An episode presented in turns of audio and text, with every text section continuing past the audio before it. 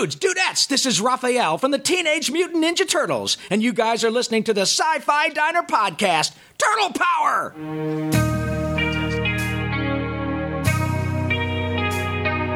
You're listening to the Sci Fi Diner Podcast, serving the latest news in sci fi multimedia. And now, your hosts, Scott and Miles. Your table is ready. Live long and prosper. This is the captain. We have a little problem with our entry sequence, so we may experience some slight turbulence and then explode. I got a bad feeling about this. Walter, put the cow away, would you? What is this place? It's a freak show. Hello and welcome to the Sci Fi Diner Podcast. This is episode 178, and I'm one of your hosts, Scott Herzog. And hello, I'm Miles P. McLaughlin. And hello, I'm M. Sierra Garcia. And we have with us a very special guest all the way from California, Jeffrey Bridges. Thank you so much for joining us. Oh, my pleasure. Thank you for having me. It was great. It's great to be talking to you tonight and having you on the show. Um, let's talk a little bit before we get in. This show, again, just to leave the premise of it, is all about Man of Steel, minus one little segment we're going to do at the beginning, and that is we're going to drop the trivia in so that you have it again for two weeks from now if you want to vie for that signed autograph picture of of a Paulsen.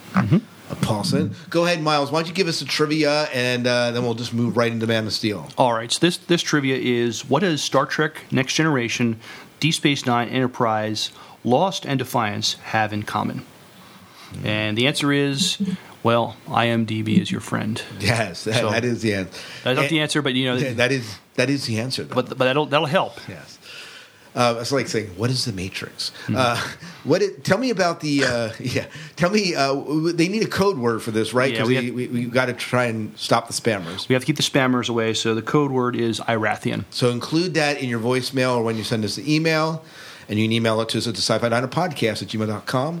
And they will win a signed print of who? Of uh, Mr. Rob Paulsen, Man of a Thousand Voices. Dude, that interview was great. He, he he gave us a fantastic interview. I didn't have to work for that at all. He was just Yeah.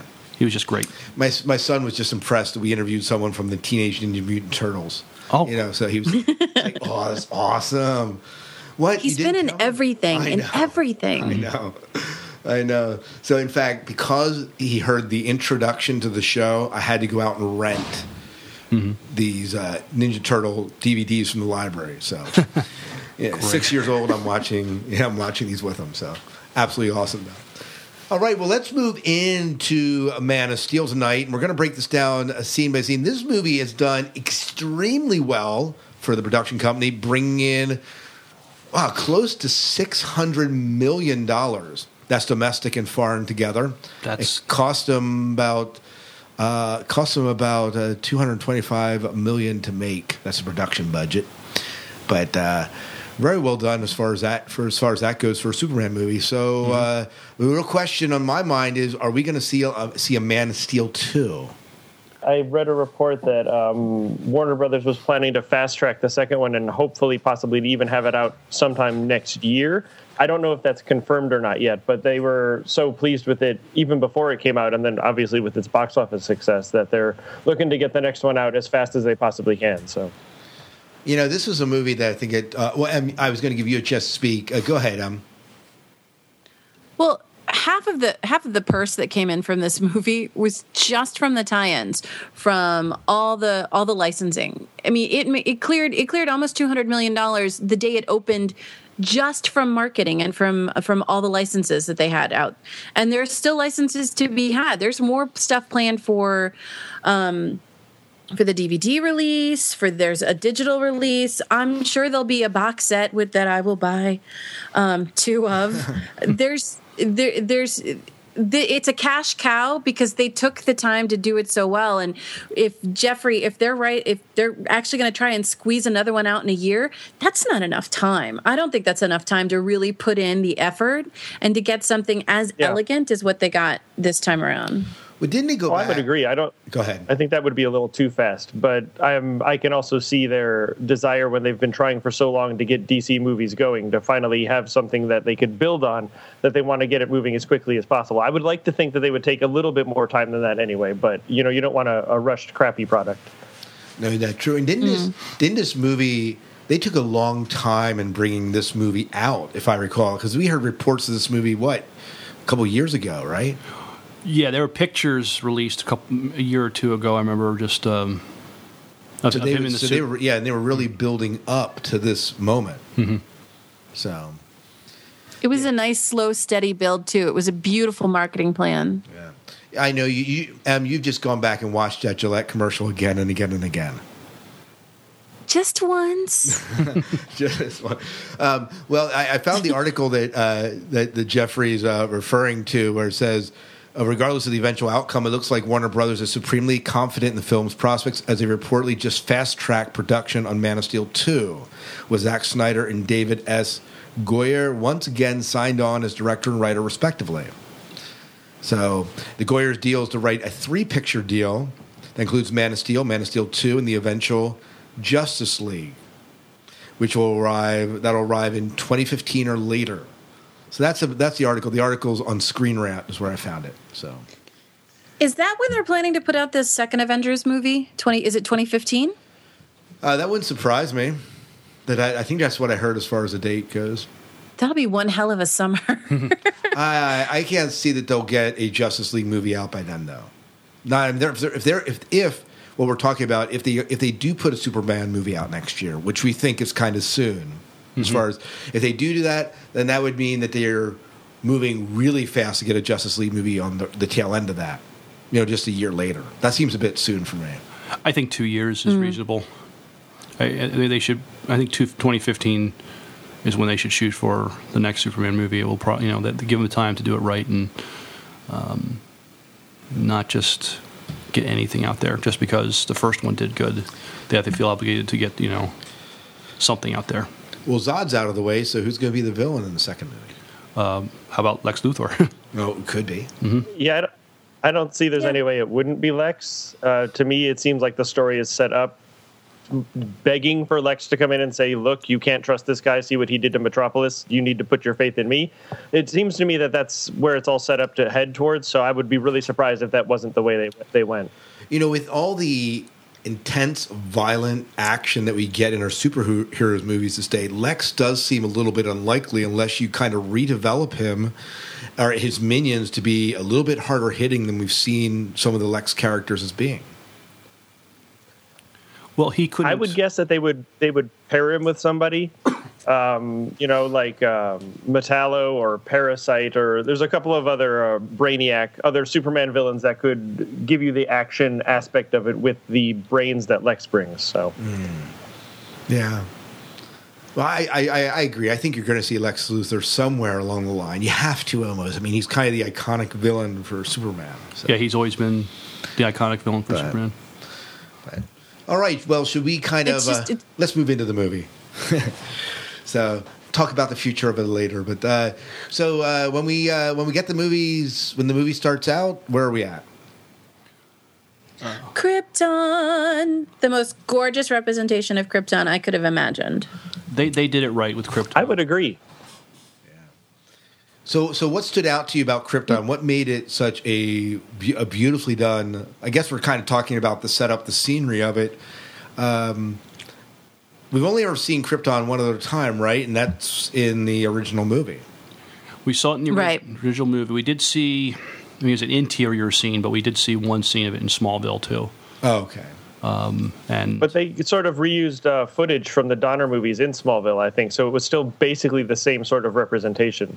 oh, de- definitely Smallville borrowed from the Donner movies. Yeah. No, no question about it. Yeah. Yeah. so again, what made it? I mean, I just Go ahead. that it wasn't this completely fantastical quartz like it was terrain it was creatures it was atmosphere it was a planet it was an absolute an existence and It was. I love that it was kind I of a cold open. It was a exactly. I like that it was basically a cold open. Bam, someone's squeezing out a baby. You're getting some vistas. You're getting a little story, but it's here's the story. We're going, and then it it it was just so much more believable. It was just so much more rich than you know wearing big white suits with emblems and being all beautifully coiffed. It was it felt like it could actually happen. Hmm. And Jor-El had a flying horse or whatever it was. dragon or whatever it mm-hmm. was. You know what? I, I, I am really glad they got rid of the crystals a little bit. Although there was a, there was a little bit of an homage to it in one of the. Um, I think when they're when, when Kyle Kyle's telling Jor-El or do I have it, I have it backwards. Uh, but when when Superman's learning about his origin, they're giving the history of it. You see the his ship that brought him to Earth actually looked like the old style crystal ship in the background. I don't know if you caught that or not. No, I didn't. A little bit. Yeah. But anyways, yeah, I'm very glad they got rid of the crystals. But The crystals didn't bother me, but I, I, I got to say, I mean, I like what they did with this. I mean, they updated this. They updated Superman for you know the 21st century. I wanted to see Zod in a window pane again. I'm just kidding. I'm just kidding. Well, we did. I like that there was more of a. s- Uh, it was just a richer preamble than than we've gotten in the past. I'm not a big. I was not a big comic book reader of of the Superman. I grew up in the '70s with you know Christopher Reeve, and I watched the old mo- the old TV shows, and it was all very pristine and immaculate and beautiful, and just having this. I, I like. I, it got me from the beginning that it was just much more visceral. It was more than just shiny and pretty. well, you even. You it's know, really interesting that they what they sort of did um, around the early 2000s mid 2000s the I lose you dc comics kind of they uh they sort of redid superman's origin like four times in the span of five years. And as a fan that was really frustrating but what they did in the movie is they sort of took um the redone origin that John Byrne did in the 80s that sort of revamped Superman back then and got him out of the Silver Age and do a more modern interpretation. And they sort of combined it with what Mark Waid did in uh, the Birthright miniseries, which is an excellent uh, book you should pick up sometime if you are interested uh, in more Superman stories. But um, they sort of combined the two of those things. And uh, I really liked the way that they sort of melded into something new that I just felt it worked really, really well. And it was the most to me the most alive version of Krypton that we've ever got. It felt like an actual planet with real living people on it. You know what- I found interesting about the way they set up the storyline of the entire movie is so you start out at Krypton, you get the backstory of, of, of Krypton there, and then once we get to Earth, boom, Superman, right? Superman as he is an adult, struggling to reconcile what it is, and then his backstory on Earth is all told in flashback right. and it's jumping to current Superman, past Superman, current Superman, and so they kind of they open up with no flashbacks at all. It's like one continuous story, and then once we hit Earth, it's like all flash. It's like anything you get in his kid uh, from, from his kid days is all him is all is all done in flashback. So I thought that was kind of interesting. I think it, it worked better to do it with the flashbacks because um, I love the Donner movie, but for uh, especially the first one. But for as great as it is, that first like hour and a half is really really slow, especially by today's standards. And so by doing it with the flashbacks, you got to jump into um, a bit more of the action, like the the oil rig scene and everything like that, uh, right away. And you get to see the important bits from the past as they relate to what's going on you know, in Clark's modern life and what he's going through now. And so I think it, it worked a lot better that way, especially for a modern audience that expects things to move a lot faster than they did in the 70s. Yeah, I think I would agree with that. Other thoughts on that? Story much. It made the backstory so much more relevant when it was shown in in tandem with with what triggered it. Right, right. Mm-hmm. I don't know. I don't know if that makes sense or not, No, but no, that's it just does. how it. does totally. I also like that um, by updating it. I mean, you, you have where young Clark saves that school bus of children, and his parents are trying to protect him, and so he doesn't get exposed or whatever. Uh, e- even you know, Jonathan Kent, who has um, you know has been part of informing Clark's Superman's you know moral morals, uh, he, he he questions whether he should have saved the bus or not. I mean, as far as you know, where, where Clark says, "Well, should I let them die?" and you know, Jonathan Kent says, "Um, maybe." That, but then he quickly says, you know, he he abandons that, but even he struggles with maybe it would have been the, maybe the more expedient thing would have do with to, to preserve Clark's secret is to let let this let these this bus of school children you know drown, and so um, so so it was very human. It was very you know it was definitely a more you know the Kents are more human in this uh, this version. Yeah. Well, let's jump back to uh, Krypton before we jump ahead in the movie too far. Uh, w- was there anything else about Krypton that, that really stood out to you? We, I, I like the I like the way the Zod comes into the council chamber, just like takes out part of the council, um, and it was interesting to see like you know you know Superman's father flee that scene and and try to you know he went and grabbed the um, what the codex. I thought it was interesting that that was a skull. Yeah.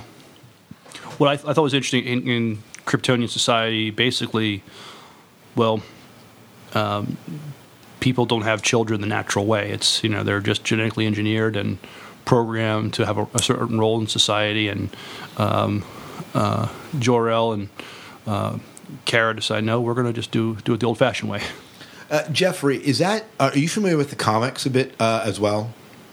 Mm-hmm. Yeah. So is is this sort of backstory about Krypton and about Krypton society developed in the comics at all? Um, yes, and like I was saying before, there's a lot of different versions of it. The, the whole um, baby sort of being born in a matrix uh, came right out of the um, Man of Steel miniseries in the 80s that John Byrne did, uh, where it revamped things. And that was sort of his backstory, where Krypton was very cold and very uh, clinical in that way. Um, so that definitely came right out of there. Um, and the more there, I forget. I don't know if it was in Birthright that I mentioned by Mark Waid, or there was another version though that I remember specifically where they had um, different uh, a caste system, sort of where people were allotted. You're going to be a scientist, and you're going to be, you know, in the military.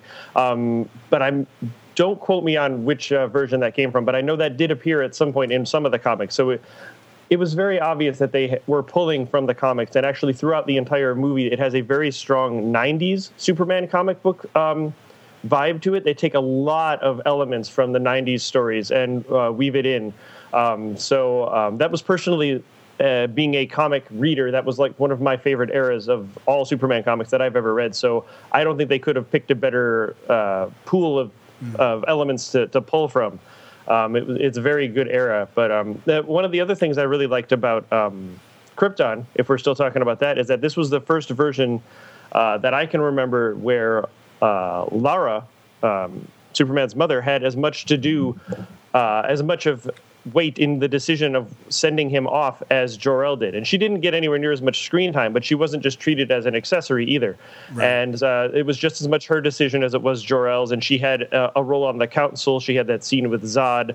And um, that goes for um, Martha too. Once he gets to um, Earth, she had just as much of an influence on him as Jonathan did. And we didn't get that in any of the other movies. So I really like that a lot. This movie has really, really strong women, and they're treated, you know, with respect, and they get just as much. Uh, uh, weight and importance to the story as the men do, and I really, really dug that because we haven't get you don't get that in not just Superman, but in most media in general. So I was really, really pleased with all of that.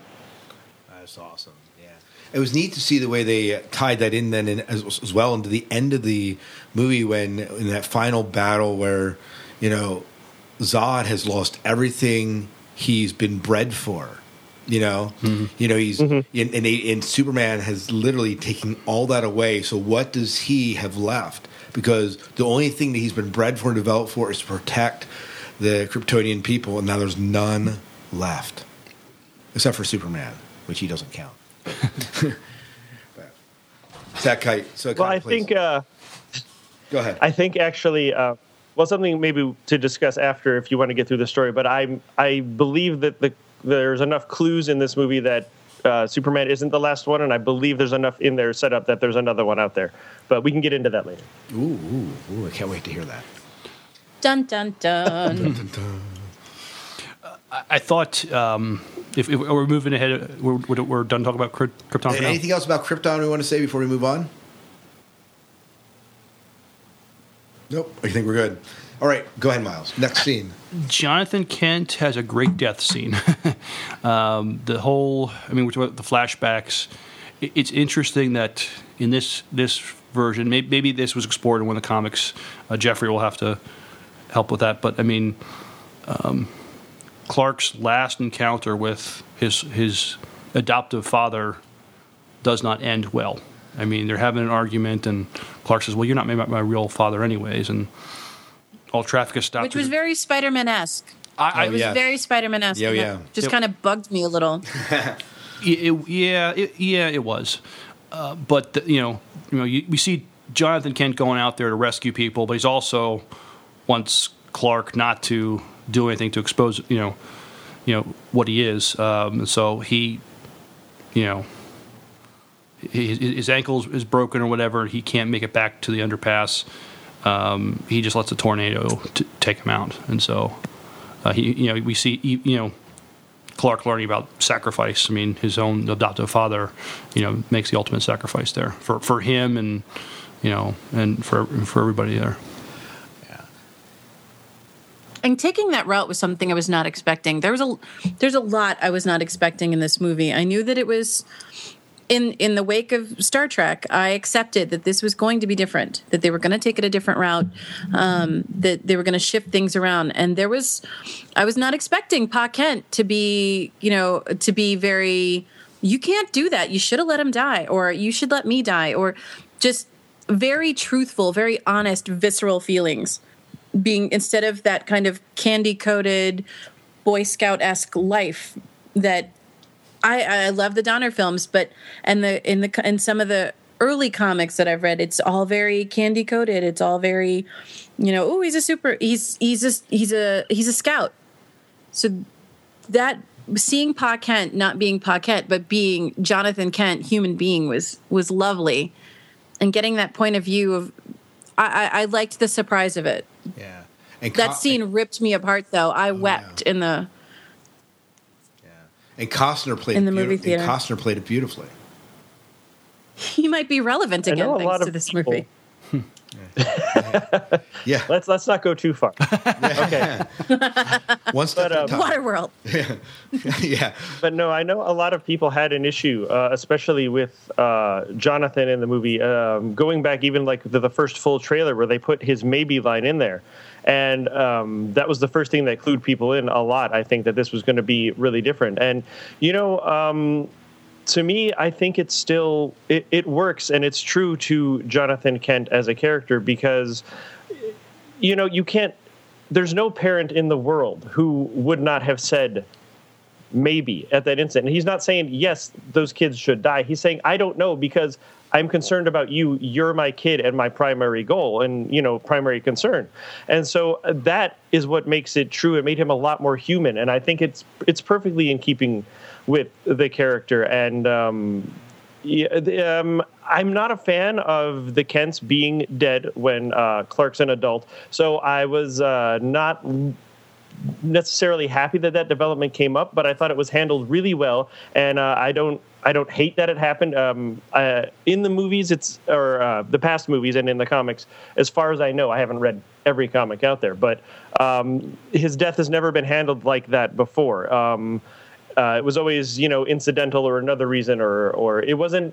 They added a really new dynamic to it that affected Clark a lot, and it was, you know, it was all about faith and trust, and how much do you trust him, uh, you know, Clark? Will you listen to him even when you really, really don't want to? And so, to me, that that added a whole new layer to their relationship that I thought made it worth it. That was the first time I've ever felt that, okay, killing Jonathan was worth it because it did a really important thing for the story and uh, Clark's character. So um, I ended up actually being okay with that development. I, I thought they did it really, really well. Well, you know, it's not just a heart attack that's happening or some other thing that doesn't seem to Exactly. that doesn't that doesn't impact uh, Clark Kent in the same way. But here, he's in a sense dying for his family, and and and suddenly, and that becomes a really big anchor for Clark Kent later on. Yeah, I mean, and maybe even more specifically just for Clark himself. I mean, you know, he knows Clark can probably save him, but he's not going to, you know, he's not going to, he doesn't want Clark to do anything to, to expose what he is. All right. Well, uh, so what's next? Oil rig. Is that like the first big scene that we see uh, Clark Kent in? Yeah, we see him on a crab boat, and then uh, they get the distress call to the uh, oil rig. He's getting chewed out in the crab boat, to be precise. Right. That was different. Seeing you know What Clark, you know, do do a job like that. I don't, you know, I don't know if that has ever been visited in, in other comic books, but Yeah. And what were you saying? Well, there was there was a I can't I I did read for a little book club um, a different kind of origin for for a similar origin for Clark Kent, but that he went off and did when he went to figure out who he was because he still didn't know. He didn't he all he knew was he was different. He was an alien. There was he had not nothing had really been revealed to him. And to take these these kind of uh, drifter jobs to just kind of exist um, it makes it made perfect sense to me that when you reach that point of I don't I don't even know my real name. I don't even know my who my real parents are. Just to drift in and out of existence and to do what he can to just he's lost he's absolutely lost and but it, it starts to develop him into what he needs what he feels he can do or should do did any of that make sense No, it, it did totally. And you, I mean, you see him cycle through job and job. I know that that first scene at the oil rig was probably one of your favorite scenes, M, because you see him shirtless. look it i'm not saying it wasn't my least favorite scene and every woman and man who has seen henry cavill in his varietal of shirtless ways can attest to the fact that that my friends was the jenga of shirtless. That was awesome. But getting back to the meat of the matter which was the story and just how he kind of I, I'm not going to lie, that swinging open the door and he's on fire is, you know, I'm not Pretty kicking him out of bed. Damn. But it was it was an iconic view of of a superhero. It was just boom, I'm on fire. I'm here to save you. It was it was it was visually beautiful and stunning. I, I loved that superhero because that to me is when he was introduced as a superhero. I had two movies that flashed through my mind after he saves people from the oil rig and he's lying there in the water. The way they film, you know, coming they're fil- they're below him, they're filming him up, floating in the water. I, I thought of Bourne Identity immediately because Jason Bourne, same thing happens, and then the whales float by, and I thought Star Trek Voyage Home. Star Trek Four, oh, whales. Yeah, but uh, anyways, that was just a side tangent. Just thought of it uh, because those two two things happened almost right on each other, and then I had a little bit of a problem. Superman gets to land, and he steals this guy's clothing. well, It's not your Boy Scout Superman. I know, I I, I agree, and I had to let that wasn't go. like- he wasn't raised 1950s. Well, gee, Pa. now I'm now I'm It sure was, it's as soon as he got a job, He just saved a bunch of people's lives. I mean, and you know, he's got no clothes left. I think you know, it's understandable. You could cut him some slack. Any any normal human going through a situation like that would go through it. And uh, well, he's not. Yeah, he's. He, he just needed some clothes. I don't. I don't. I don't understand the big deal about that myself. I, I'm sure as soon as he got a job, he paid for him. right, right, right, right, right. float a guy. You tell I you, mean, you tell yourself on. that, Miles. So, It's in a deleted scene. right, right. Yeah, he just stole a loaf of bread. um, well, what the next the next scene we go? He's uh, bartending, or he's waitressing, or wait, He's- waitering, or whatever. He's working in that restaurant. I don't know if he's a busboy or whatever, but th- this is this is where things get interesting. We we, we see start seeing a who's who of um, Dr. Heckle and Mr. Jo- uh, uh, Dr. Jekyll and Mr. Hyde. From, Dr. uh, Jekyll and yeah, Miss. From Sanctuary. yeah, I know. I mixed it up there. But we we get to see a who's who of um, Canadian actors from our favorite genre shows uh, make uh, you know get guest appearances here. yeah. Oh yeah, that movie was riddled with people from Canada. Oh, I know. riddled with Canadian, I like BSG. Anyone who's been on the Sci-Fi Channel was in this movie. It's very true. It's very true. Tahmoh Penikett. Yep. Hello, nurse. Yes. Continue forward. Right, right, right. Uh, and even the uh, well, and the uh, Alison- Locke, Locke wasn't Commander Locke. It wasn't Locke. It was uh, who was the guy on um, the black guy, the commander. The- Oh yes, him uh, from Dollhouse. yes, Uh, from Dollhouse. That's right. Yeah. Yeah. But but anyways, But that scene right there, where the guy with the truck, the, the trucker who pulls up and he antagonizes him, and and you get that little flat, that nice little flashback of. It, it's a moment where it brings back that relevant part of the story, right. and and it ties in beautifully. You didn't have to, as Jeffrey said in the in the Donner movie, it's kind of slow by today's standards. Here's a little story. I'm going to tell it minute by minute, timeline by timeline. It was a wonderful little moment where you got to see him deal with something there where he was he was totally capable to rip those kids' heads off, but he controlled himself. And then it flashes back to you know douchey McDoucherson, and he controls himself. But then as soon as you know Mr. Douche wa- opens the door to see his truck mangled like that was a work of art. It was. It was beautiful. But it was weird because I wouldn't, ex- you know, if you go back to Boy Scout Superman, would he have been that bitter and angry?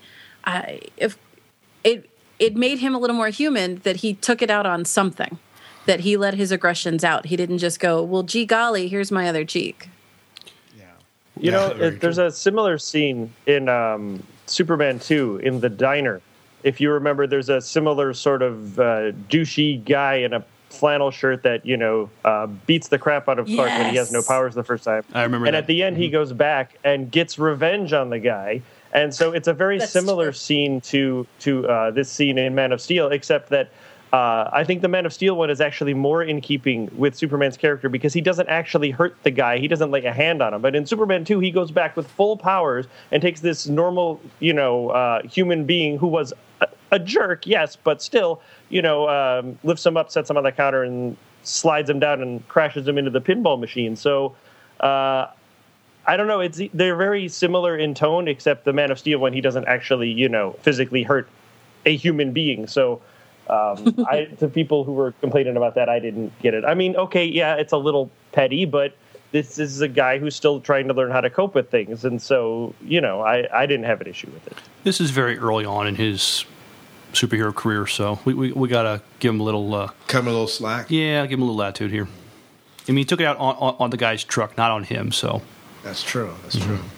and as a kid, you know, he didn't take it on those kids. He took it out on that, you know, that fence. you know, he just saw that fence. He, he's squeezing that that that that pole, that fence pole, and you know, it's, it's, it's Jonathan sees it. You know, Yeah. you know, just like wow, these kids Now- were. Oh God. That's Pete Ross who ha- uh, who offers him his hand, and the only the only place I've seen Pete Ross is in Smallville. Jeffrey is is Mm-hmm. Pete Ross significant in the comic books too? Is he? Um, I just I don't. That's the only other different place I've ever seen him.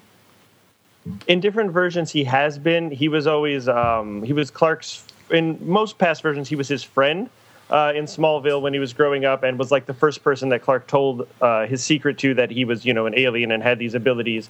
Um, so it was a, a different twist they put on on pete there too by giving him um, you know an actual character not just being someone for clark to bounce stuff off of. He was you know this bully who was antagonizing him.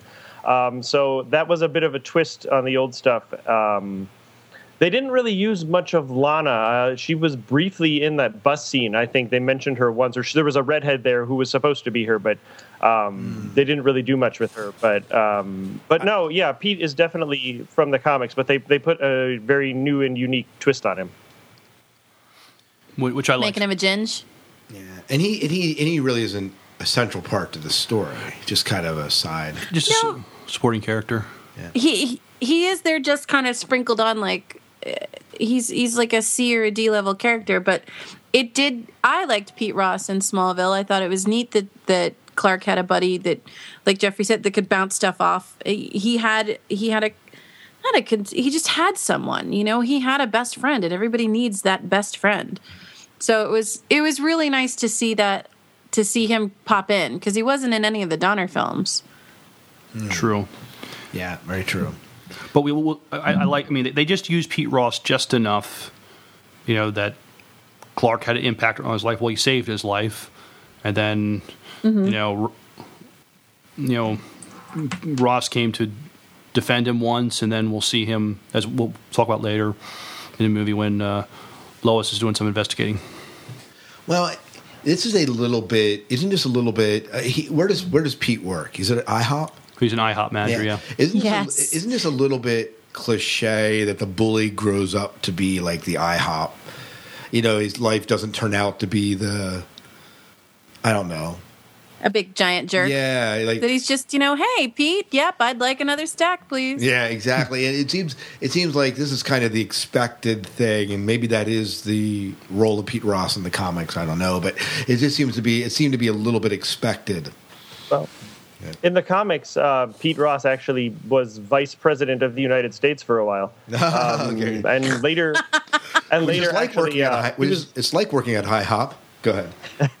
he was uh, vice president to Lex Luthor actually, and when um, Lex got removed from office, um, Pete Ross was served as president for a short term, I believe, in one of the uh, you know comic universes anyway. But um, no, I didn't think it was too cliche that he ended up working there. Smallville is a, a pretty tiny town, and so there's not going to be a lot of employment opportunities there. So I didn't really take much of an issue with it.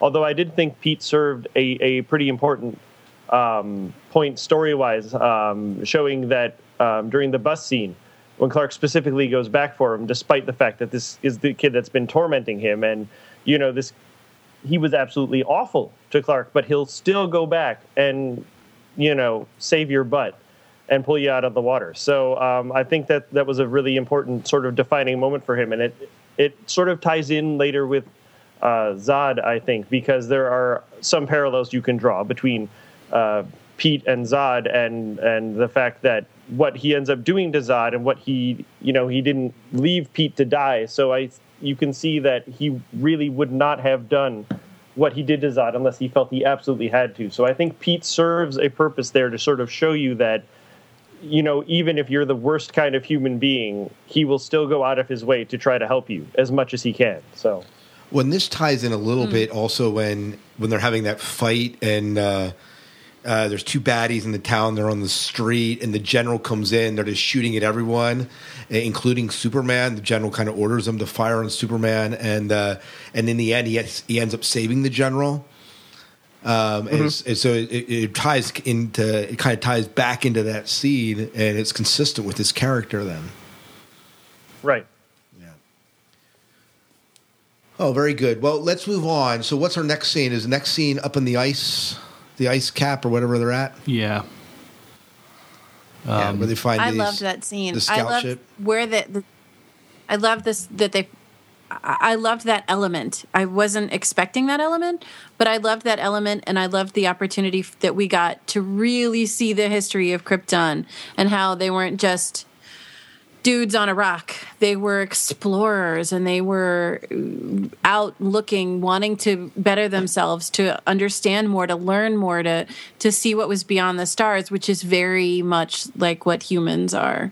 Um, and it was beautiful that uh, the um, the CGI that they used, like for the little critter that followed around, um, that followed uh, Clark's dad around, and then to tell the story too, they just visually they it was a beautiful way to get all of that information. It wasn't very. The exposition was was beautifully told. I am not an eloquent speaker today. I'm sorry. I know. totally understand what you're saying, though, and it, it is well done. And they kind of, when he enters into the ice and finds that ship there, it totally makes sense. And he, and, he, and, and it's and that's really at the point where he kind of reveals himself to to to Lois. Right. Well, she get. Yeah, and that's another thing that she she doesn't meet him as Clark, the bumbling fool in the newsroom. She meets this man, this creature from another planet, and gets to know, understand that, so that at the very end, when you have that moment between the two of them, it it it's so much more delicious. It's a I, I different I, I like it so much better. Yeah, it's a totally different dynamic. Mm-hmm. Uh, because because she knows. Yeah, I and think, she wasn't um, all damsel in distress either. She was she was Absolutely. so ballsy. We were expecting you tomorrow. Yeah, tomorrow. going back- That's why I came today. Atta girl. Yeah, like the, what I said before. The the the women in this were just absolutely fantastic, and I feel bad that we have to draw attention to that, but we do because in so many movies that is not the case. And um, th- to, for me, this was the um, most perfect uh, Lois that I've ever seen anywhere.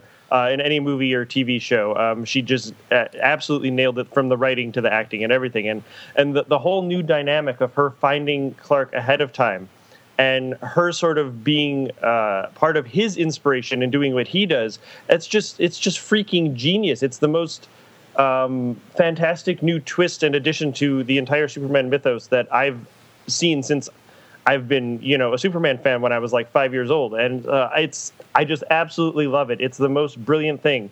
And now when you get to the next one, and he's got this secret that he's got to keep, he's got that friend. She'll be there on his side. She can be, you know, his confidant. They can work on it together, and she's like his equal from the very beginning. And so it's just, I don't know. I just absolutely love it. It was, it's just brilliant. I could not be more happy with the way Lois is done in this movie. So that's so the way they introduce Lois and find as as as far as her knowing about Clark ahead of time, that was never really explored in the comics, as far as you know. No, that has never been done before. So this is something. it's always just been that uh, he'll go, you know, he goes exploring around the world to try to find himself. He becomes a, uh, decides to become a reporter. He gets the job at the planet, and then they meet at the Daily Planet, and that's always how it's been before. And then she doesn't know that Clark is Superman, and in different versions, he tells her, or she figures it out, or what have you. But it's never been done where she's the one who figures it out ahead of time, and so uh, that was just, it's just brilliant. I love it.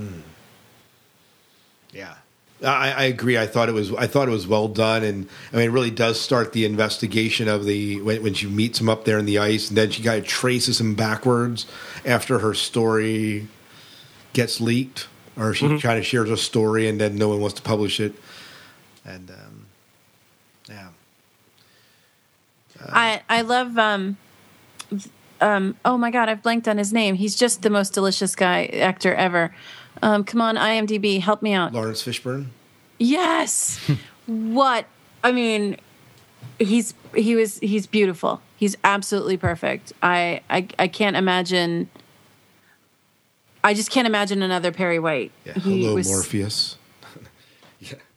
Yeah, it, I I had a slap. You know, when you saw the Bubble Babies and then you saw Morpheus, I thought, all right, all right. I had to get it out of my head for a minute. Yeah, but I liked his. I liked that he wasn't the the nineteen like the old timey news director. Right. You know, well, we got to get this and we got to get that, or like Jay Jameson. He's he, he's very cartoony in the movies. right. But well, in the previous Spider-Man movies that I did not like. Um, so to have again, the entire story was told just so humanly, and and everyone kind, in a general sense, it was considered very dark, but to me, it just was very human and very real, and I like his little tete-a-tete with um, with Lois, and she was she's. I could go on and on. That's a whole nother show about Lois. The Lois show. Yeah. Yeah. Yeah. Now, who was the who was the guy that she kind of gave the story to because Perry White wouldn't uh, publish it? He was a he's some well known actor too. The, the blogger. Yeah, I'm not, sh- The not I sure. should know. I can't remember. Come on. Is it I- Glenn Woodburn? I don't know. I should know. I Glenn Wood. Glenn Woodburn is the character. He was. I'll tell you the truth. He was unremarkable. I the fact that I had to look him up, and I still question I re- whether I this is the right guy him. or not. I, I reckon I recognized him though, but all right, not a, not a big deal. We can move on. He just seemed like he it he needed to be there to give her a place to put the story. Uh, I, I I again he was unremarkable. He served. He served a purpose for what was needed. That was about it. Yeah. All right. Well, let's move on. So, Oh, so we're go ahead. we're up in the ice. She finds him on the on the ship, and he's. I, I just this is you know I need you to hold my hand because this is gonna hurt, and I I cringed in my seat because I could just imagine, you know, giant big fiery eyeball lasers drilling a hole in you to cauterize all of your bleeding. Ow! It, and then I wasn't sure where, how he was going to get out of there. So when the ship comes out, it was great. I loved that you had that moment of everything shaking, and um, Gata was still asleep through most for the first part of the earthquake.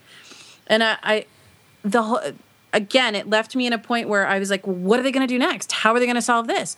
How is he going to get out of there without Lois? And that's when they find Lois on the ice floe, and that's when she goes to Perry and she tells him the story, and he's like, "No, no, Yeah. there's no way on this earth I'm telling that story." And that's when she leaks it to Woodburn. And that's when she gets that her three weeks timing- leave. Yeah. Unpaid leave. Yeah. Yes, Yeah, which of course is three weeks Now- unpaid leave, then sets her on this quest to figure out who this man is. Is that correct? it. Yeah, but it felt really fast. Like she found him very quickly, or it's just because they have to She's do it that for the good. movie. She's that good. I don't know. Ah, the internet. Yeah. but yeah. A Siri. Let's ask Siri. Where is Clark Kent? But yes, that's precisely what she did. yeah, she, she Siri did. But uh, yeah, he. Uh, And then she gets- ahead. Well, she gets that next moment with Clark where she finds his father's grave and he's just kind of there quietly and he's already figured out who he is. And then that's when like the action really start that's when you've Tim for me that's when you've reached that part of the roller coaster where you're just over the top and you haven't been released to to take the ride yet. That's right. Yeah. Yeah. And and what happened is that so the whole Clark, the whole visiting Clark Kent's grave scene, um, really does kind of set us up. For, Jonathan Kent's grave. I'm sorry. Yeah. What did I say? Just Clark Kent. Clark. Kent. Clark. He's visiting his own grave. No.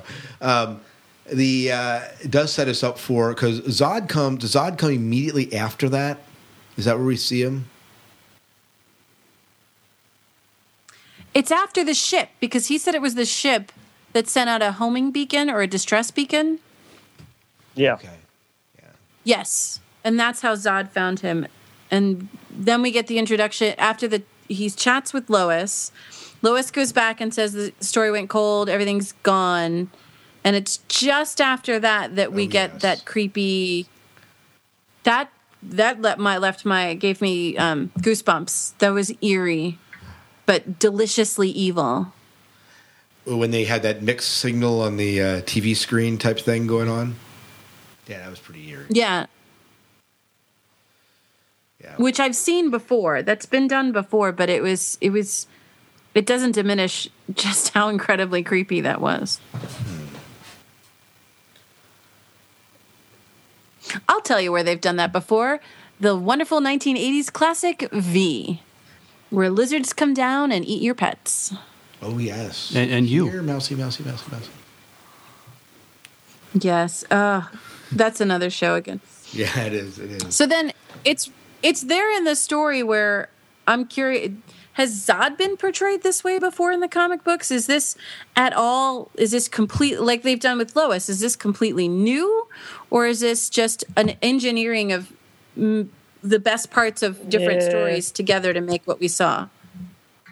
It's sort of that Zod is one of those characters that they've done like six different versions of, and they're completely. One of them, he wasn't even Kryptonian; he was just this dictator in a powered suit from a Middle Eastern country on Earth.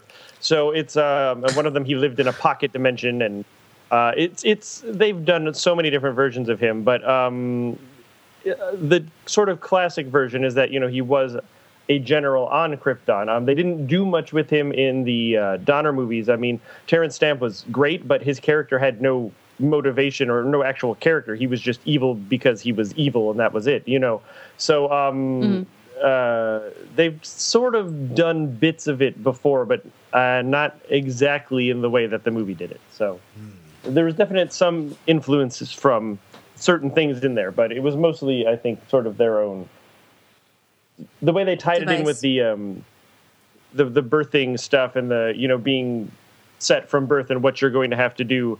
I I'm tying Zod into that. I believe that was the first time that's ever been done, and that I think that worked really well and gave him that that really great motivation. Um, and it also an interesting thing I noticed is that he was um, it made him you know really really self righteous and that he knew this is what he had to do this was his purpose and he uh, and Faora uh, they're the only two people in the movie who are self righteous in any way every other character has doubts has fears has inner conflict that they have to deal with and so I think it's very telling that you find that the only two people that don't that are completely self assured are you know the villains that cause you know wanton destruction and everything. So I think that the movie makes a pretty strong point there about the importance of you know examining yourself and your actions and your life and what you should do and um, you know stuff like that. So Yeah, to- totally agree with that. Uh, It's interesting because at the same time that Zod and his cohort are doing this, you feel a little bit of sympathy for him. At least I do, because you realize, like at the beginning when he busted into the council chamber and killed his people, he was doing this for the. He was trying to save Krypton. And um, even though it was done kind of in this negative way and not in the way that you know his his cousin or brother would have done it, uh, but and then on Earth he's still trying to save Krypton. He's still trying to reestablish. He's trying to find the Codex because he wants to save and reestablish his people. And so even though he wants to commit this intense atrocity by wiping out humanity to do so, he, he he's at the same time he's not doing this purely out of a selfish motivation.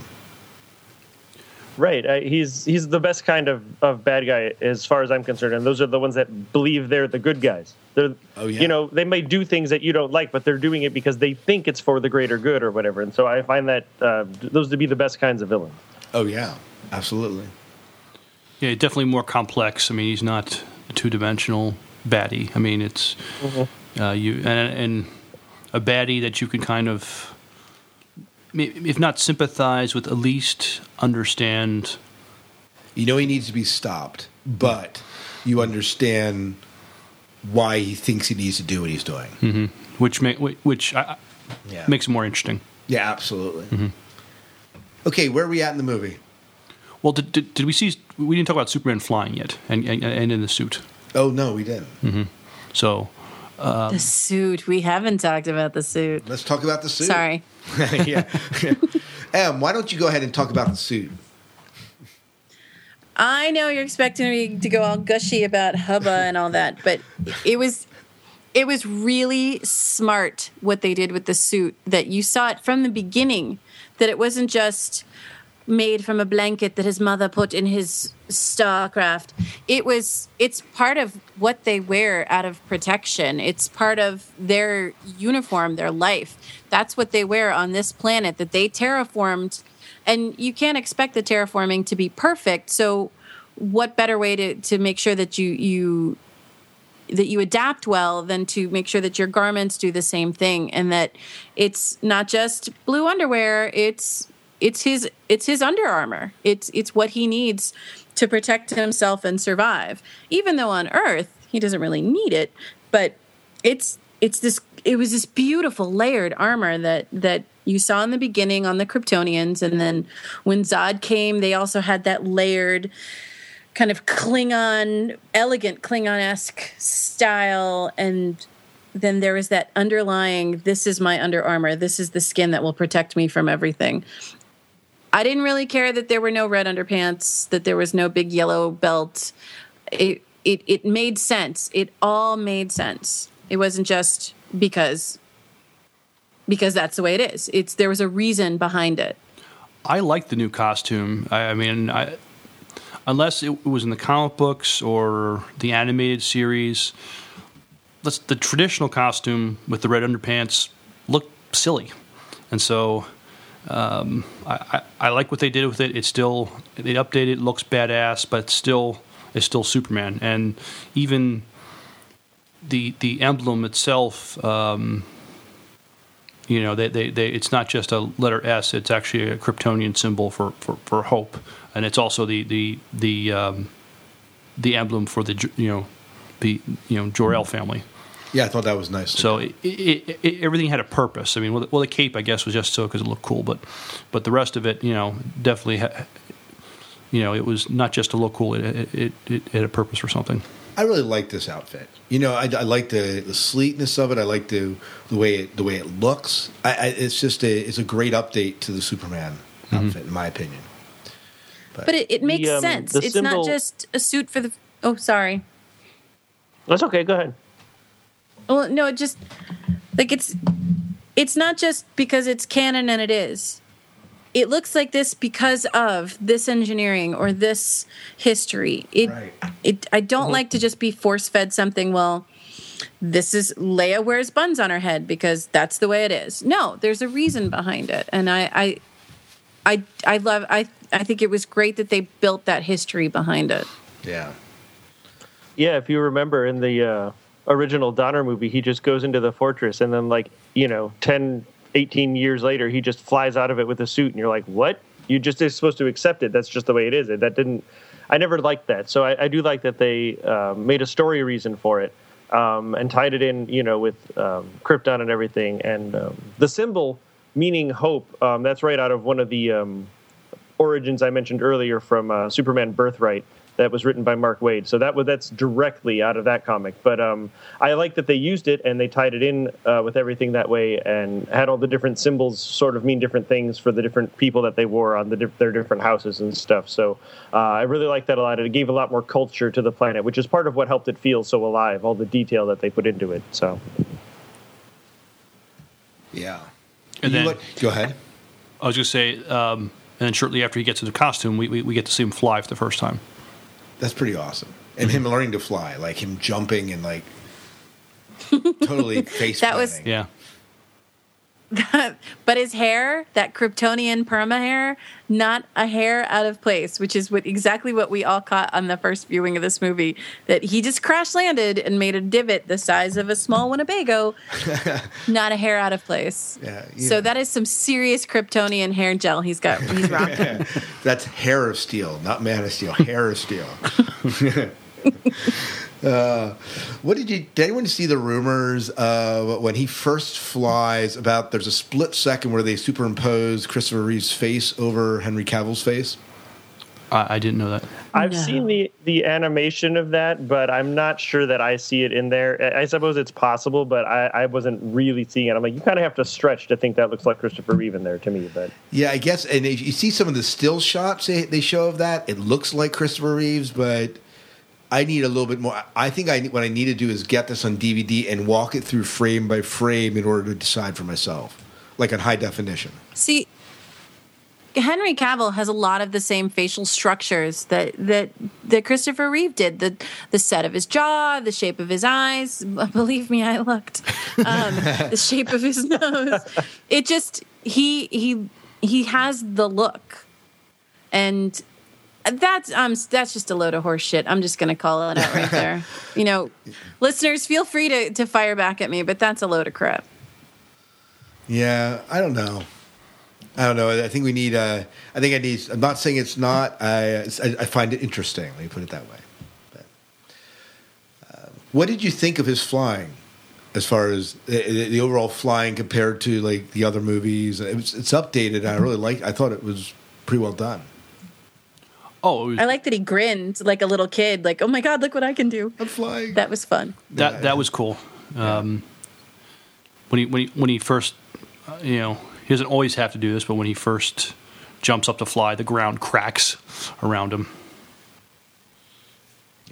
That was a neat effect. That kind of that that shimmy that that he took. He kind of he didn't just jump. He pushed off the planet, and Yeah. Wouldn't be surprised if we're off by a half a degree right now every Right, time he jumps right. up off the planet. Well, you know that, and that was very Matrix-esque when you talk about like the way Keanu Reeves or eh, mm-hmm. you know, Neo kind of pushes off the ground and it ripples out underneath him, kind of that same effect. I know kung fu. no, Yeah, no, no, not that, but no. we we're not going to use the K word when we're talking about Superman. no, no, no, we shouldn't. no. Yeah. You're the one, Neo. But all right, um, I do Shakespeare. I'm deep. No, you're not, Poodle. jeez. Uh, so Did any of you catch? Go ahead. I I mean, I know you saw that the the LexCorp on the oil tanker, but and did any of you catch the Wayne um, Enterprises Oh, yeah. logo? Oh, where was that? The satellite. Oh, the satellite. On it was the on the satellite. Yep. Yeah. I don't remember. I Totally missed jumped. that. I was so excited. See, I need to go back and watch the movie again. So I was so so excited when I saw that because I, I it, it gave me that hope of someone's gonna call Joss Whedon and go, "Hey, can you do Justice League too?" It's going to take somebody like Joss Whedon to do Justice League. yeah, to make it proper. Yeah. Yeah. All right, so he's flying, and uh, now what? So now he, d- d- uh, Zod comes in and you know, don't be afraid. Uh, just turn in the alien, and I'll leave you alone. not really. Um, and then Superman turns himself in not to Zod, but to the human race, and says, "Do what you will with me," because he decides. I. The, I guess at that point is when I thought he decided to trust humanity and how they would react. Is does that seem about right? Yeah. I mean, I'm not certain that he's entirely. I guess that whole idea that you have to make a leap of faith first is kind of played out. Is kind of played out by that he turns himself in to humanity and and then uh, then shows that even though the handcuffs like are for humanity's benefit, and then he breaks them and says, "Look, you really you really aren't holding me here, guys." You know. Um, it- That's I- the point where they start talking about the emblem too, and Lois is about to say, "Well, it could be for Sid," and they stop her right there. I know, I know. That gave me a little joy in my heart. I liked that. Yeah. Yeah, that was that was good. And then Zod shows up and takes both Amy Adams and him. Yeah, it's Faora, and that's when we see some. I, I loved the kit that they had to wear because they they they couldn't be the atmospheres were incompatible. I thought that was kind of cool. That was it was it makes sense. Not every planet just because he's there he's Superman and he, he can adapt anything. It doesn't the assumption that he wasn't that they could just walk onto this planet without any breathing problems. I loved that that little touch of science that someone thought of. But the gear that they wore was epically designed. And the ship it reminded me a little of um Oh, and a lot of the sound effects too. Did ILM help them with that? Because there were a lot of sound effects that were like, "Oh, look, it's a land speeder. Oh, listen, it's it's a Tie Fighter." Yeah, I don't know if I.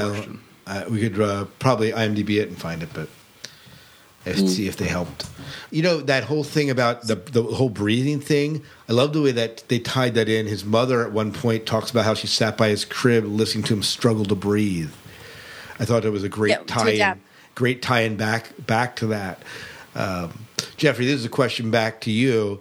Um, It's- was, was that whole breathing thing ever addressed in the comics about it being a different atmosphere in a different place, or is it just? I mean, other than the superpowers and him having strength because it's a weaker gravity planet, did they ever address like breathing issues and stuff like that? Not to my knowledge, no. Um, it's it's been done a couple of different ways. Like in the original uh, comic strips, the um, rocket just lands in the middle of the desert and he hops out in full suit, and that's it. He's just Superman instantly. Um, and then there's a. Uh, in the 80s, they sort of did it where he got his powers during puberty. They sort of developed as his body developed that way. Um, so it's been done a few different ways, but I don't think I've ever seen it uh, where the atmospheres were drastically different and they couldn't breathe or anything like that. It was, um, yeah, at first, it, uh, too, he got his powers initially because, uh, like, way back in the 30s and 40s, because um, the gravity was different on Krypton and Earth. And so that's why he could leap you know, so far. Initially, he couldn't fly; he could just leap really far, and uh, his skin was like extra dense because of the, the gravity issues on Krypton or whatever. So, um, I think it was sometime in the the Silver Age when it's they sort of switched it to being because of the sun. Um, but I've, to my knowledge, they've never done anything with the atmosphere on it before. Yeah. Em, you were going to say something. I'm sorry I cut you off. No, no, not at all. That's what. i that's the whole reason I said we should get Jeffrey because he is he's the Superman Codex. Yeah, that's very true. it's very true. He lives as long as I have known this man, exactly. As long as I've known this man, he could whip out any fact about Superman at any given time, and it, it that's I, I couldn't imagine now you're doing this with overselling anybody it. but Jeffrey. Look, I'm, I'm, I'm not lying, and I'm not sugarcoating, and I've known you long enough. I don't have to kiss your ass anymore. Come on. no, no, no, no. I would just say now you're going to be like asking me all of this, you know, minute trivia, and I'm not going to know, and then I'm going to look bad. So Right, right, right. So, in episode six failure. of the Golden Age, yeah. in the Golden Age, when Superman picked up a pen, is Right. it a black ink pen or a blue ink pen? and is it erasable? Because it, was in the 80s. it was red. It was red, not black or blue. That's right. That's right. Uh, where are we at? Let's get back to the movie. We're on the ship. So even on the ship, I mean, uh, Superman has trouble breathing. I He, mean, lo- he loses all his powers. he starts, you know, blood starts coming out of his mouth. So it's you know, And we get that creepy th- scene where they've terraformed Earth and he's standing in skulls. Mm-hmm. And that. Oh, awful, awful. What a go- just a, a hideously beautiful scene. yeah. But we missed the whole key thing. We haven't even talked about the little Oh, key that he got that key came thing. with him. So let's talk about the key. and he very the key that is so much better than a green giant crystal that you can't slip into your pocket or wear as a necklace. yeah. yes, that key's. a lot I more liked that concept better. That it was Oh, me too. it was this genetic. Well, the codex went into him, but just to have that Kryptonian metal, and it was not only just a key. That it was like it was a, it was a an alien USB drive. Yeah, really. Really, that's probably the. Uh, I bet. They, I bet they make USB drives of that key somewhere. I want it. I would buy it. Yeah. Sign me up. I want a USB drive that looks like that. Just because it's Superman. It is just because. But I- you know, he wake he wakes up from that dream and is totally powerless to do anything about it. And that doctor guy, I, I, know, I swear I've seen that man before in, in other films, but always in the same character creepy, bald, glasses wearing evil doctor who's ready to just, you know, turn you into a science experiment. I, I was looking at his I- IMDb page, and he actually That's Mackenzie Gray, right? He- Jax-Ur. Yeah, he was in an he was in a couple episodes of Smallville, but in one of them he played a Lex Luthor clone, but an older you know clone that had aged. So Ooh. You know, interesting. Uh, okay, see, this is where I'm going to prove M right now. Interesting tidbit about uh, Jax-Ur. In the comics, he um, when he lived on Krypton, he in different versions either destroyed one of Krypton's moons or tried to. And if you look at some of the early scenes in uh, on Krypton, you can see damage to like one of the moons flying around in the sky from Jax-Ur. So I thought that was a really, really subtle, deep, deep, deep nod for Superman geeks like me. So no one else would have noticed that, but it was there. It was definitely there. so in in in the comics, I mean. What what Jax-Ur was like this this Kryptonian mad scientist that kind of worked with uh, Zod.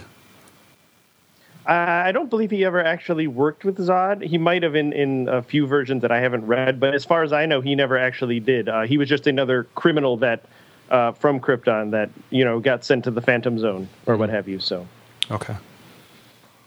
He, he, I think he was just, he was one of those people sentenced, and the ship probably only comes a certain Right. amount of times. So they were just all on the, it was just happenstance that he happened to be there. And what luck, we have an evil scientist to go with an evil genius, an evil general. Perfect. Yeah. Match.com, you've, you've succeeded again. Yeah. definitely. I would have liked to have seen a little bit more of that, but I, I, I only knew him slightly because I've seen him play baddies before, and I and it wasn't until well after the movie someone had mentioned to me um, who he was. Yeah. I I like the baddies. I'm not gonna lie. Yeah. Um, that whole getting into his cranium and getting the story and all of that just there's it's just so neat. I love the way this was woven together. Yeah. So we're on the ship, and uh, what happens next? Well, sometimes Oh, um, Lois gets the Lois puts the key in the little key thing, and Dad shows up to save the day, and he it was That's great when they're walking when they're, when they're walking through the ship and he's like slamming doors. He's like shoot here, and you know he's doing that kind of directing her. Turn left. Yes, it, Turn right. I thought Enter that was here. really well done. Duck to the left. Yeah, I thought that was really well done. Um, just to see the way that that kind of he uploaded himself into the computer and that kind of rewrote everything. So I thought that was well done. And it makes sense then why, why why Zod then takes the scout ship because the ship that he was flying has been compromised a little bit later on. Yep. Well, Zod had taken off for the scout ship to be uh, uh, after he was in Clark's brain, Right. Because he needed that because it had all the little bubble babies in order to. He was going to turn the planet into New Krypton, and he needed the bubble babies to help repopulate. Yeah. So I think he'd already left by the time um, uh, Russell Crowe. Why can't I think of his father's name? That's not nice. Jor-El changes, starts to change the atmosphere. He starts to change things so that um, Kal-El can recover and then punch through. And then there, the I was so deep into this movie, and then they had to do the whole like to being a Catholic it drives me nuts when they give you that kind of Jesus. What's the word I'm looking for? Just that moment of his arms stretched. Yes, that moment of I'm going to sacrifice myself and save this planet. Ah, that drive. I, I, I'm, I'm, I'm just a little sick of that. And I yeah, was they laid really, that I- on.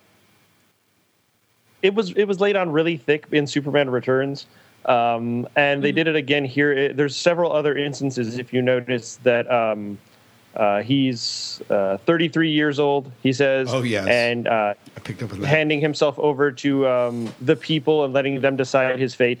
There's a whole lot of them, and I, I read an interview with David Goyer, who is Jewish, by the way, but he said that uh, he felt that the the similarities were so um, I don't know prevalent that he felt it was better to just embrace it rather than try to ignore it. Personally, I I think Superman Returns overdid it for me, and after that, I would like to see no more of the allegory. I get it; it's there, okay, but let's move on to different stuff. So um, that was one of the things I wasn't that thrilled with, but it's a, a minor complaint. It's easy enough for me to overlook it when I'm, I'm watching it. So and I didn't feel like in this movie, like until you guys said something, I didn't even think twice about it. Although the fact that he was 33 year, years old, I did wonder, but I didn't feel like it hit us, hit me over the head um, too much that it distracted me from the movie. Because in all of the way, in it, all it of was the ways, just that yeah, in, in all of the ways when he struggles, like there's nothing else that really parallels except for these few moments you see. and it was done so subtly that I, I didn't even notice any of those parts until you just mentioned them. But that blatant, like, look, I am a big blue Jesus. Mhm. I, I didn't. Smurf, Smurf I Jesus. didn't need that.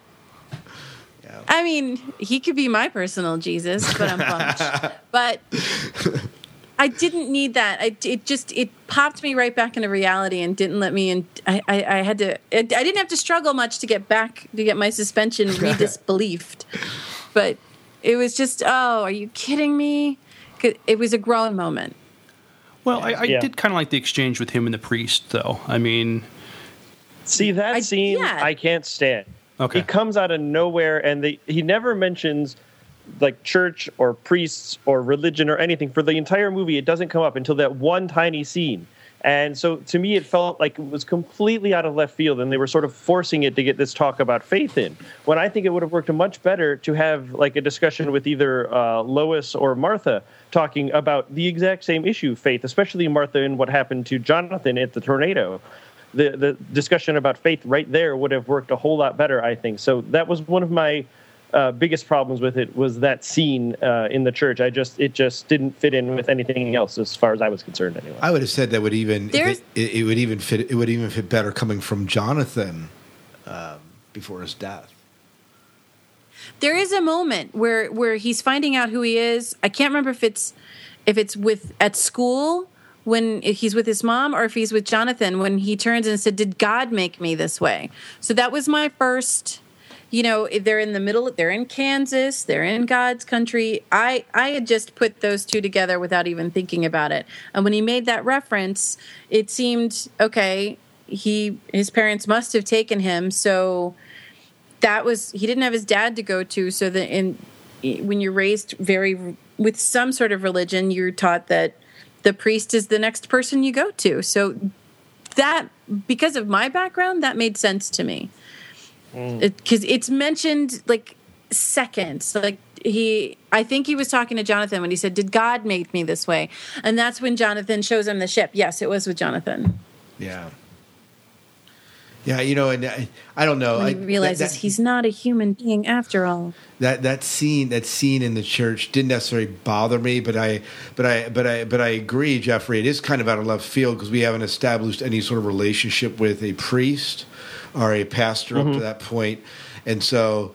um, it, it, it would have worked for me a little bit better if you would have seen them if the question about the God make me this way is kind of paired with maybe that taking place, you know, them walking out of the church the Sunday before, even if we got a little bit of hint that there was a little bit of religion in his life, it would have made a little bit more sense if they would Yeah. have. And, and maybe, and who knows, maybe there was stuff in the, maybe there's stuff in the cutting room floor that didn't make it in that would explain that. But at least what we saw in the movie, it did kind of seem to kind of smack you out of left field.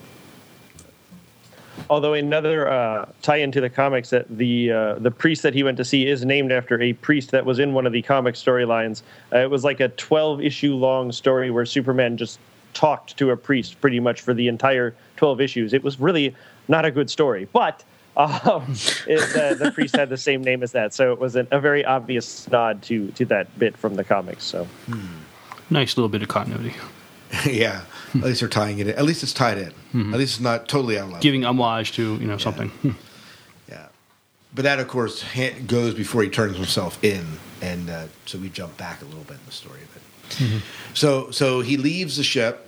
He rescues Amy Adams from her falling uh, escape pod. Yeah, because her escape pod got shot and Yes, was damaged. Yes, so he saves her just at the last moment, and uh, and drops her in the cornfield, and then leaves.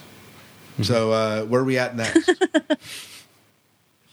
Well, I just want to point out that that could have been a moment where, if this was one of the crappy Star Wars movies, they would have made out. And I am so pleased that they didn't go all smoochy and there was just these little moments between them that were you knew meant something, but they weren't. It wasn't all, you know, oh, you're so strong and thanks for saving me and I'm going to swoon and you're going to kiss me and, uh. Let's go And- and- fly in the clouds. my favorite moment between Let the me two recite of them actually crappy is poetry. Oh no! Why'd you have to bring that up? No, but I think uh, my, my favorite moment between the two of them is when they're about to go onto Zod's ship, and she just you know reaches out her hand and he takes it, and they walk in together. That to me just sums up their entire relationship perfectly. You know, they are equals. They are in it all together. They go together, and to me, that that moment alone, when I saw it in the the brief bits of it they showed in the trailer, I was like flipping out. And then I saw it in the movie, and it's it's like my favorite moment of the entire entire movie. I could just watch that bit on repeat for like two hours. It's just, I you know, I'm a Superman up. and Lois Lane fanboy, and I love it. I choked up. It was precious. It was just perfect.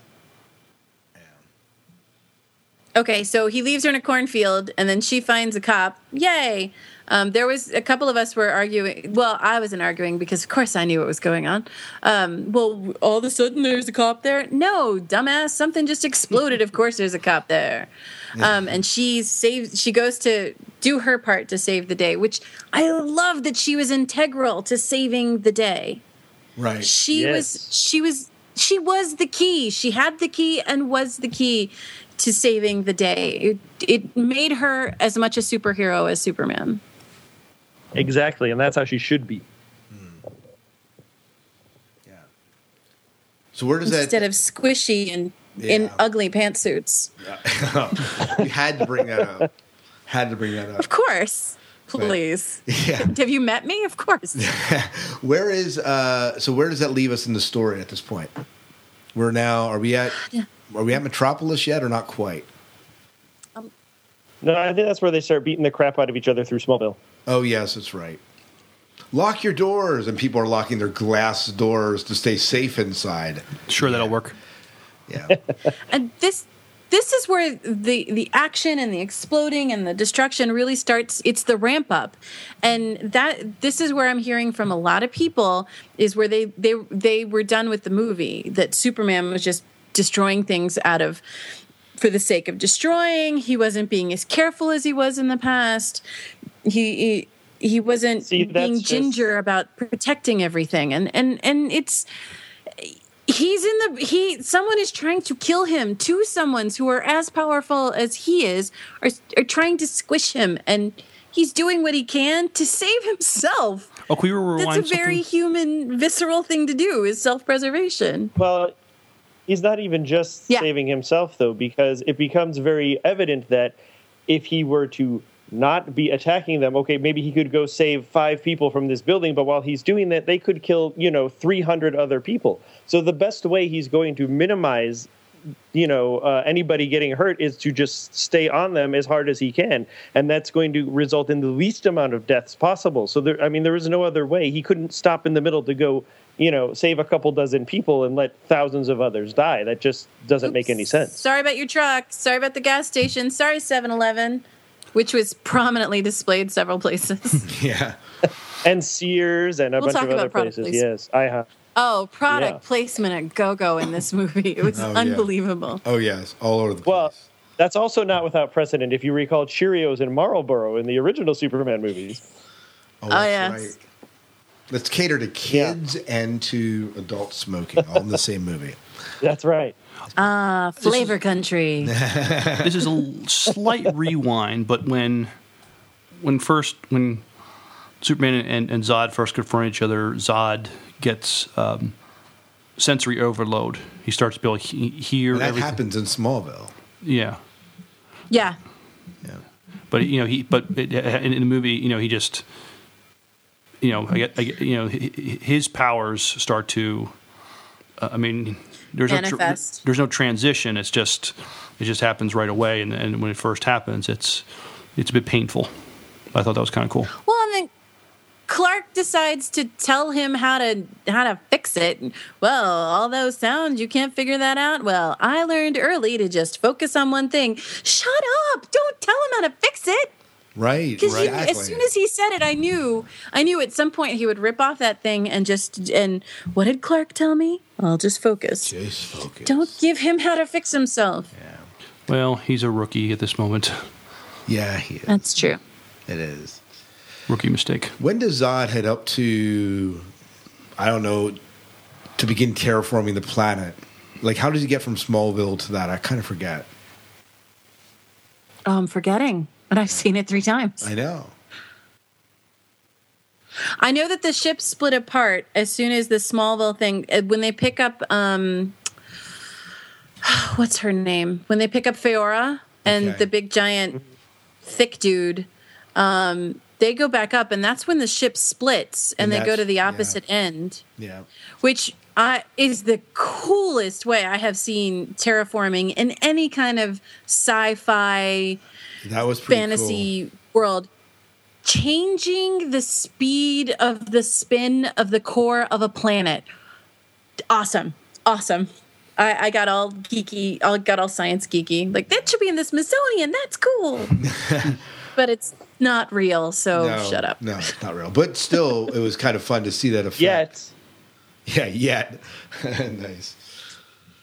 But no, I thought I thought that was well done. I thought that whole uh, the way they were began to terraform everything was very cool. And you saw like everything being lifted up and then dropped down.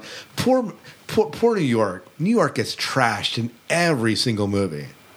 Was that New York or is Well, that? that's Metropolis. Metropolis. Well, I know it was Metropolis, That's but it was New York. It was New York sir. City. So There was there were a lot of scenes that I remember from the Avengers. There were a lot of set shots that were set up very similar to the Avengers with the same building. Well, you know, and I looked at that and said, you know, the, and so we were talking about the violence in this movie a little bit and how you know, everything's being destroyed. And, you know, you, when you think of Avengers and the way they tore apart the city they were in, well, you know, this is, it was just, I think it's just reminiscent a little bit of the way superhero movies are kind of coming out. Like death and destruction. Well, it's not even without precedent. I mean, comic books are known for when you know you get really super strong characters together. They have fight, and the city gets destroyed. It's like a, a trope of comics. It's happened so many times. And I even went back after um, seeing the movie because something struck me about it um, specifically. And um, in the 90s, there was the, the really famous um, Death of Superman storyline where he fought Doomsday and he died and he was gone for like a year and then eventually came back or whatever. But um, there was nothing really like that at the time in comics. And I went and dug them out and I looked at it. And I, I even uh, took some pictures and I put this up in this giant blog post. But um, the fight with Zod, starting from Smallville all the way through to the end, is almost identical to the Superman Doomsday fight from those comic books. Um, it's not like shot for shot or scene for scene, but there's um, a diner, there's um a gas station getting exploded, there's a car used as a weapon, it goes through a department store, all of this in like a small town, and then it moves to Metropolis, and they're fighting on a construction site, and they're bouncing down the streets, you know, trashing buildings as they go. And so the people were like, you know, this is totally unprecedented. There's, I'm like, no, this is exactly precedented, directly out of Superman comic books, and this is what happens Right. when you have people with those kind of power levels. And yes, again, he wasn't you know, dashing to the side to go save people. But I would like to ask you what time he had to do that. And, you know, if he let off the Zod, millions more people could have died. So, um, you know, this is that's what superhero comic book fights are like. And Right. I think everyone was just shocked because we've never seen anything on that scale in a movie before. And so, yeah, when you, you see it more than one comic book panel at a time, suddenly you're like, holy crap, that's insane. And yes, it is. And it was supposed to be, you know? So, um, I, yeah. And I also don't think that many people, honestly, in that fight would have died. If you look when Superman and Zod are, are in the thick of it, and you look at all of those buildings that they're crashing into and going through, they're all empty. There's nobody in them.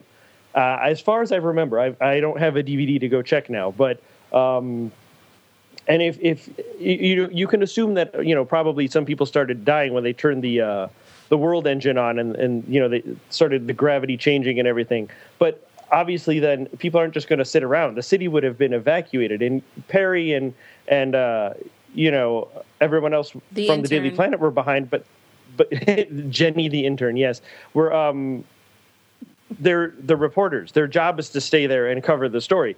And if you look at everything else during the fight, I don't think you see any people anywhere. So I honestly don't believe that the loss of life was great in the movie at all. If they wanted you to think that a bunch of people had died, you would have seen, you know, people in those buildings that they were going through and stuff. So uh, you really don't. So I didn't have that much of an issue with it at all. Yeah.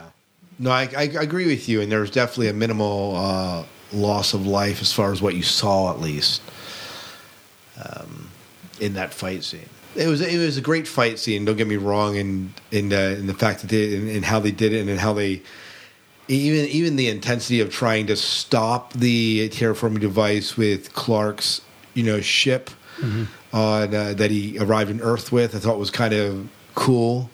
Um, and then that was kind of the way I guess they kind of ended the fight.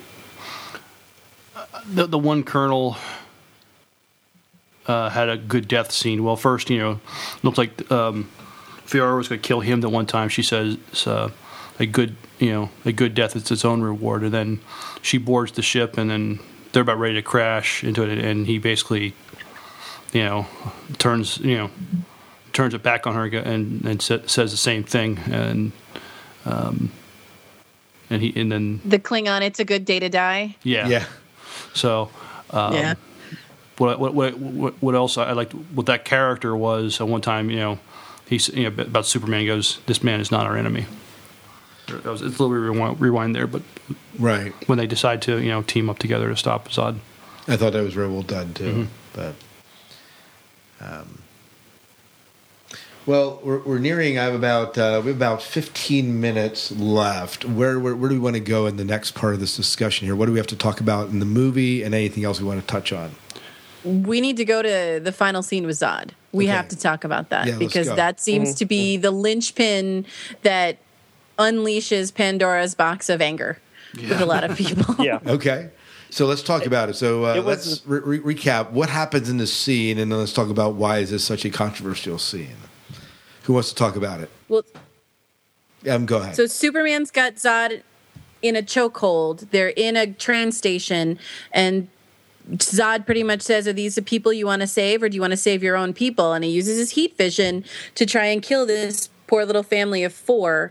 Um, who are huddled in this corner and the laser vision's going and superman's got him in a grip going don't do it don't do it and he keeps going he keeps going so superman makes that decision something happens. I'm not going to claim to know what happens, but something happens. And I jumped and screamed when it did because I was not expecting it, but I kind of knew it was going to happen. And snap, there goes Zod's neck. And it's done. It's over. And then Super, and, and Superman screams right at that point. God! He does. Yeah, he does. He, do- he, he, he, seriously, he does the Khan yell at that point. But Well, it's probably the Just the first time Kanye. he. This was the the thing it that held me up the most about this movie for like a week after seeing it. I didn't know what I thought about it or, or how to feel, and I was just trying to to figure it all out. And um, you know, I, I I'm okay with it now because uh, well, there's a couple of reasons. First of all, I kind of see it like um, you know, like a cop on the job, and they're in a situation where you know somebody's got a hostage, and if they don't shoot the hostage taker, an innocent person's going to die, and nobody ever wants to be in that situation, but sometimes people are, and they've got to do something about it, you know. And he made a, a decision, and yes, okay, Superman does not kill, and you people can say you don't have to kill somebody to learn that you shouldn't kill people, but we also don't have the kind of responsibility or powers that a character like that has, and I think what you'll see is that this is used going forward as the basis for his his you know no killing stance. So I think very much, especially probably like in the next one, you'll see he's presented with a moment where he could kill somebody else and you know try, sort of take that quote unquote easy way now. I mean it wasn't easy for him and that was another reason that made it work is that it was obviously a very horrible painful thing for him to have to do and he you know didn't like having to do it. So i think it'll be used uh, as that going forward. I think the movie could have used a little more time dealing with the aftermath of that just an extra minute of him uh, afterwards talking to Lois about what he had done because they cut to that really sort of lighthearted, funny scene with the drone like right afterwards, and that sort of really undercut the severity of what he had done. Um, I really would have liked a little more time there to let the impact of that settle in, but um, yeah, and, and like I said, going back to that fight with Doomsday too. Um, in that fight in the comic books, you had a very experienced Superman who killed Doomsday because there was no other way to do it, and millions of people were going to die if he didn't. And this was the exact same situation, but with a you know Superman who had no idea what he was doing. This is his first appearance, first anything he's ever done as Superman. You know, trying to sort of help people and save the world. So um, when you put all that together, I, I thought it worked, and especially if they use it in the future as his basis for that whole no killing stance. Jeffrey, I couldn't have said it better myself. That was, uh, I, I, I agree 100%. Um, I was told, I mean, it worked. Yeah. Yeah, no, totally agree. Yeah, I'm totally agreeing with that. And I agree too. They they really did kind of trivialize it a little bit by focusing in on the drone thing. I also thought that was kind of a um, a nod to all the drone controversy that's been going on in the what the recent year in the recent you know couple months here. Sure, of course, yeah. Yeah, so it was kind of a throw there. And then what? Immediately after that, he gets a job at the Daily Planet, right? Pretty much, yeah. That's kind Yeah. of where we end, and we get that. And we get you know, welcome to the planet, which has so many multiple layers to Hmm. it. That great line at the end. I love that Lois knows who he is. I love that he doesn't, he's not alone. I love that they don't have to come Yes. up with some stupid plot device like, I'm going to kiss her and she'll forget everything. I, I, Oh. I, I want him to have a buddy. I, Yes. I know. I, I want him to have a. I want him to be paired. You know, and if they, who knows what's going to happen with them if they don't couple them up right away? Maybe they just don't click for a little while and they do couple up. I don't care about that. I care more about that he's got his human anchor again. That he's got that anchor to humanity that was there with him and will go forward. I, I like that. I I had no problem with with the killing of Zod because you knew it was coming. You had to know it was coming. There was there was just there was no other way out of it. There was no other way and yes, it's different, but nobody said this was the same Superman. Nobody there's it's not it's not absolute law. It's not like you know the laws of physics this can change and i i like the change i it, i i agree completely with jeffrey that this kind of sets up his place for the future Yeah. And the drone thing bugged the crap out of me. It was oh so you're trying to find where i hang my cape. Wow that's not topical at all. That's not we don't have that problem. I don't know why they're going after superman. How rare for you to bring that up. That was it, it was that little moment of political it was as if Michael Stipe wrote that little corner. I'm sorry, I Oh, have this I thing don't know, about uh, REM and how everything is about politics with them. Another uh, a little uh, comics nod, as you were pointing out, LexCorp and Wayne Enterprises before the uh, the uh, military lady who you know says that she thinks that he was hot. She is a uh, character from the Green Lantern comics, I believe, which I'm not terribly familiar with, but her name was the same as a uh, character from there, so that just may be another tiny little nod to the fact that they're trying to set up their shared universe going forward. Nathan Fillion. Totally for it. Totally that- for it. Was that not subtle enough? Uh, no, no, you need to be more subtle, Em. I would like Nathan Fillion to be the Green Lantern because he is the only Green Lantern. I said it. There you and, go. and we're digressing a little bit. I mean, All have right, you se- listeners, discuss. have you- Yes, did- yes. Did, you see the, the the homemade trailer with Nathan Fillion as Green Lantern? Yep. Okay.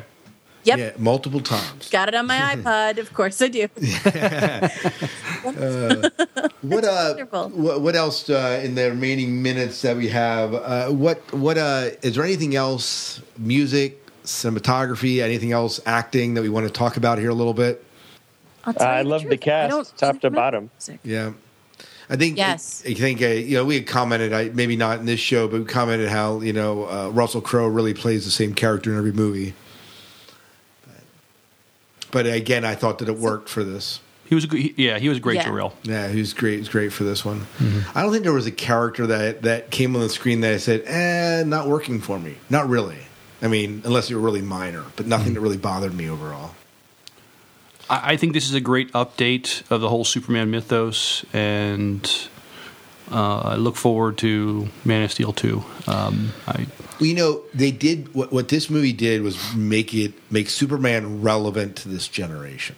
Right. And you, you really need is you know, well that was one of the things what was it, Superman Returns? He was just too much of a good and pretty pretty uh, he was too much of a pretty boy and too perfect. he was a Boy Scout in, in, Yeah. in, in and, one, and, yeah. and and we don't we aren't looking for superheroes that are Boy Scouts. We want superheroes that are flawed, that struggle, and that's what we're getting in this Superman.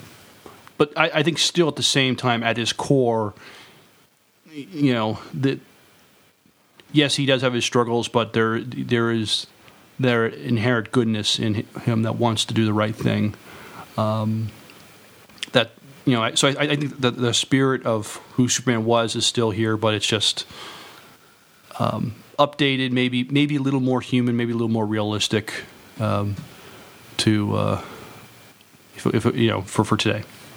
Oh, I can tell you my one little uh, idea about how he's not the only uh, other Kryptonian out there. Oh yeah, let's hear There that. is a um, well, it was it ties into what I felt was the only plot hole in the movie, which was how does he find this ancient twenty thousand year old Kryptonian ship in the ice, and there's a suit in there waiting for him. That really bugged me, and um, so I was thinking about it. And if you watch when he goes into that ship, um, there's like a pod that there's like a dead Kryptonian in. Uh, that they were like, you know, like a stasis pod that they traveled in. And there's one right across from it, briefly in a scene right after that, that's open and it's empty. And if you notice all of the the like Under Armour suits that they wear when they're on Krypton, they're all very dark and they don't have a lot of color to them. So why is it that his suit is you know brighter than those other ones are? Well, okay, it's on a ship that's from 20,000 years ago, so maybe their you know clothes were brighter back then. Uh, you know, way back in the past, that ship was that old. And then there, I found this prequel comic book that was written uh, by a bunch of people, including David Goyer. And it deals with um, Kara Zor-El, who is his cousin, otherwise known as Superman or Supergirl, sorry, in most um, uh, instances of the story, and she was the one who was the captain of that ship that was sent that he ended up you know finding. And that would explain then if she's from the same house as him why there was a, a suit in there for a man with his house symbol on it. And uh, why it was you know differently colored if it was that old. And if there's a pod open then that would lead to believe that they're leaving a door open for supergirl to be out there somewhere. So i would also not be surprised to see her brought in at some point in the future. I think that would be cool. And is that, is that why Again, that, that, need to do it that, well. that plays into the idea that you think there are other crypto uh, other Kryptonians around then, which is kind of what you said. Right, at least her, because if if the pod was open, that shows you that at least they're giving you the clue that somebody got out of that ship and they didn't all die in stasis. And so, if they were going to pick anybody, and the prequel comic says that she was the one in command of that ship, then she's probably going to be that one. So, Nice. Yep. Very good. Well, I I hope you're right. I would love to see that in a, maybe an upcoming movie. I was very pleased, and it was worth seeing all three times, even though the last two times I used free certificates and didn't actually pay. It's one, you know, it's one of the movies I'll definitely be Worth uh, seeing in IMAX. BT Dub. Yeah, I saw it in regular screen and enjoyed it as well. I didn't see it in IMAX, but Yeah, I, I didn't see it in IMAX 3D. I just regular. Not worth seeing in 3D. Not worth Also in 3D. BT Dub, but Yeah. nah. But IMAX, just not don't 3D. need it. Yeah. Yeah, you don't need the 3D. But in all encompassing, I was very, very pleased with this film. There are the, the little moments of really, but it was surpassed by the moments of holy, insert expletive here. Amazing. Very good. Uh, any last comments, uh, Jeffrey? Um, no, I don't think so. If you if anyone would like to read um, my sort of in-depth dips, dissertation on the movie, uh, you can find it at writertypepeople.tumblr.com. It's the uh, most recent blog post that's up there. It's really long. Watch out. There's even graphics and images. Uh, it's, it's like a, you know, it's like my, it's my graduate thesis. No, but it, it might read like, but We should put that. um, but on the no, I yeah, I was absolutely loved it. I Yeah, we'll- we'll I'm th- absolutely thrilled with this movie. We'll throw a link up on the website. If you can just send me that link, I would love to. Um, sure. Uh, I'll, uh, we'll definitely uh, we'll, we'll definitely promote it. Um, are there any other sites or any other places that people can find out more about you and uh, your love of Superman or anything like that? Uh, well, uh, no, that's basically the main one. Um, I run a uh, audio drama production company that M has uh, done a whole bunch of voices for, and in fact has a co-starring role in a new show that's starting up in a few months. Um, that she's already been sending in roles for. So, uh, but you can check Jeffrey that out at found me. He, was, pendantaudio.com. he discovered me. Aw. I, I, Aw, uh, you he works with a lot us. of great people. It's no, it was it was it was a wonderful wonderful surprise to find, and it was actually the first Superman movie that that kind of helped me find the fun writings and the and the interesting stuff um, that Pendant does, and Jeffrey and and I get to work with some amazing people and put on some amazing audio drama that um, is linked on my site, and definitely we should throw it up on the Sci-Fi Diner website. Really great stuff, fun fun stories stuff that's going to make you like some of it you can't listen to out loud you should have your headphones on um, Yes, we do have some adult shows. That is that is true. Well, Yeah. one of which you have a very large role in. So, in many of on them unfortunately Yep. how did that happen Yeah, very, very good. me and sexy dark shows no Never. no. Never. but never. I definitely check out the work on Pendant. Jeffrey's pulled together this amazing group of people, and it's a pleasure to work with them. Awesome.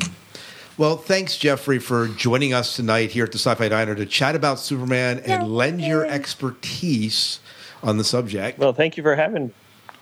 Yep. Dude, I told you he me, was you know, a anytime- guru. Yep. You, you were right. Anytime, Em. anytime people want me to blab about Superman, I'm you know I'm like, where, when? Can I pay you? I'll be there. So, awesome. Awesome. Well, thanks for joining us. We'll have to have, all, we'll have, to have you on again sometime. be my pleasure anytime. All right. Awesome. All right. Well, I believe that's about it. We should be uh, wrapping up the show and getting out of here. Any last words, Em?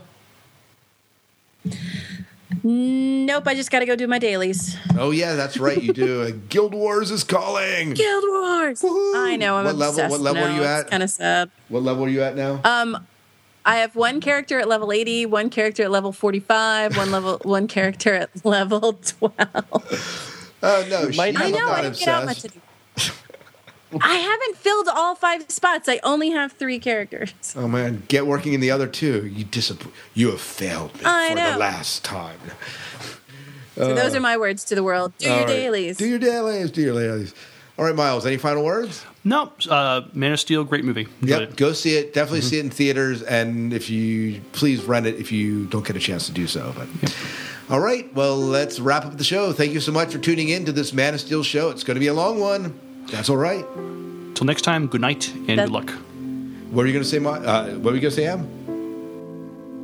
oh, that's what she said.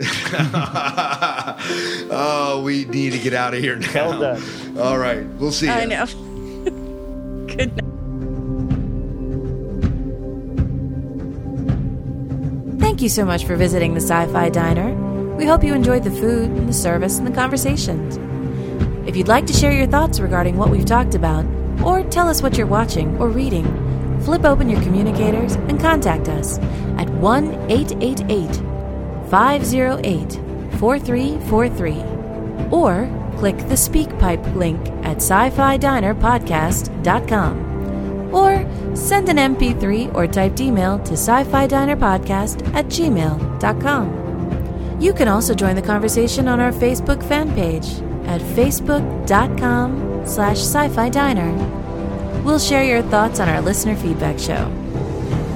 If you'd like to support the diner beyond the conversation, you can always throw some coins in the tip jar at sci-fi diner dinerpodcast.com.